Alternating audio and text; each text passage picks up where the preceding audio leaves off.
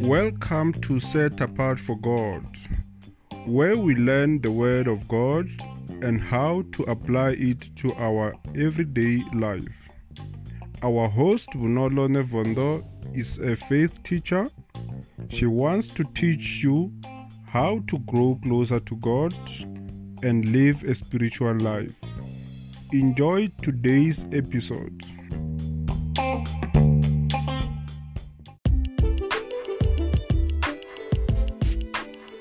Good day, beloveds, and welcome to Set Apart for God. For the next few episodes, I would like to define a few words that you find in the Bible so that you can understand how they relate to you. So, when we get to the reading of the scriptures, you will understand these key words. And should you not remember, always go a episode behind and check because the episodes are there for you to listen to over and over again.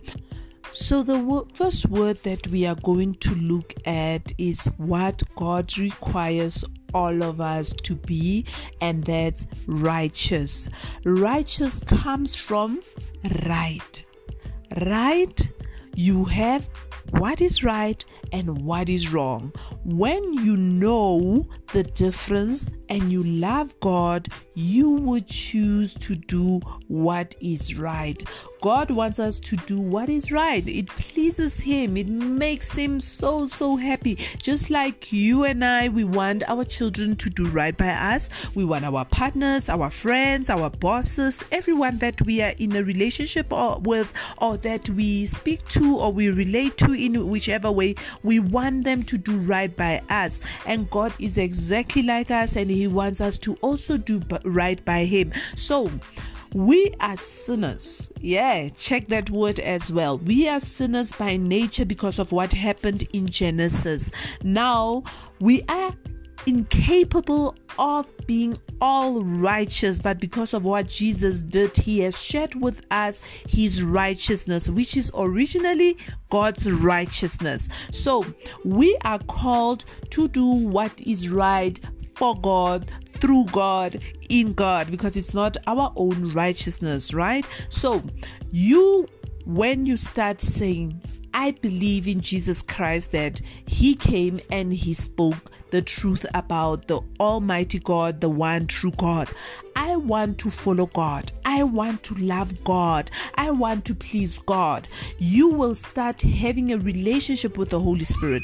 You will start studying the Word of God, which will explain to you what the commandments of God are, what the laws of God are.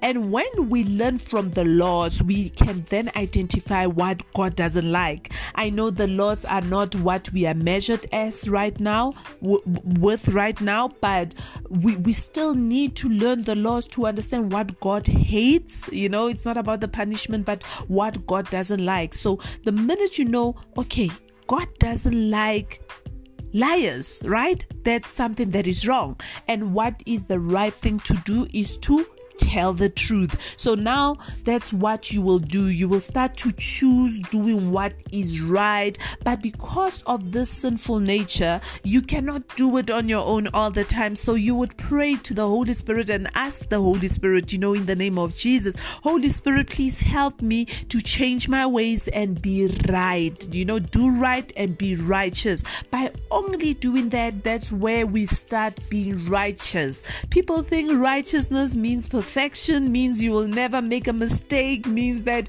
you will never have oopsies. I tell a lot of people that, oops, I had an oopsie again. You know, one one of those days when you are trying to do your best, but your flesh gets the best of you. Remember, God knew that you are not perfect when He gave His Son so that you can be forgiven, so that you have an opportunity to repent. So when you are unable to keep that right, do that right, always go to your go back to your Father and ask forgiveness and ask the Holy Spirit to help you to change your ways so that you can do right.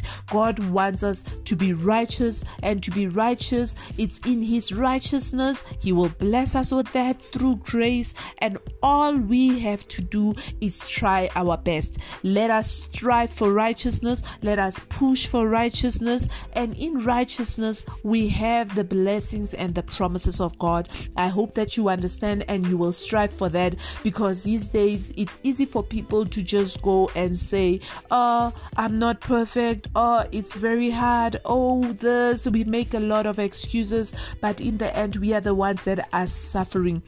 So God loves us. Let us also learn how to love Him by learning from Jesus, who was righteous and using the power that He gave us, which is the Holy Spirit, that is there to teach us and help us. I bless you all in the name of Jesus. Amen.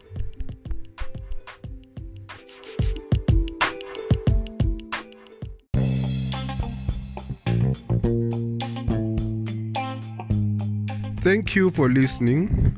Remember, Bonolo is also a spiritual life coach. To book your session, follow the link in the description.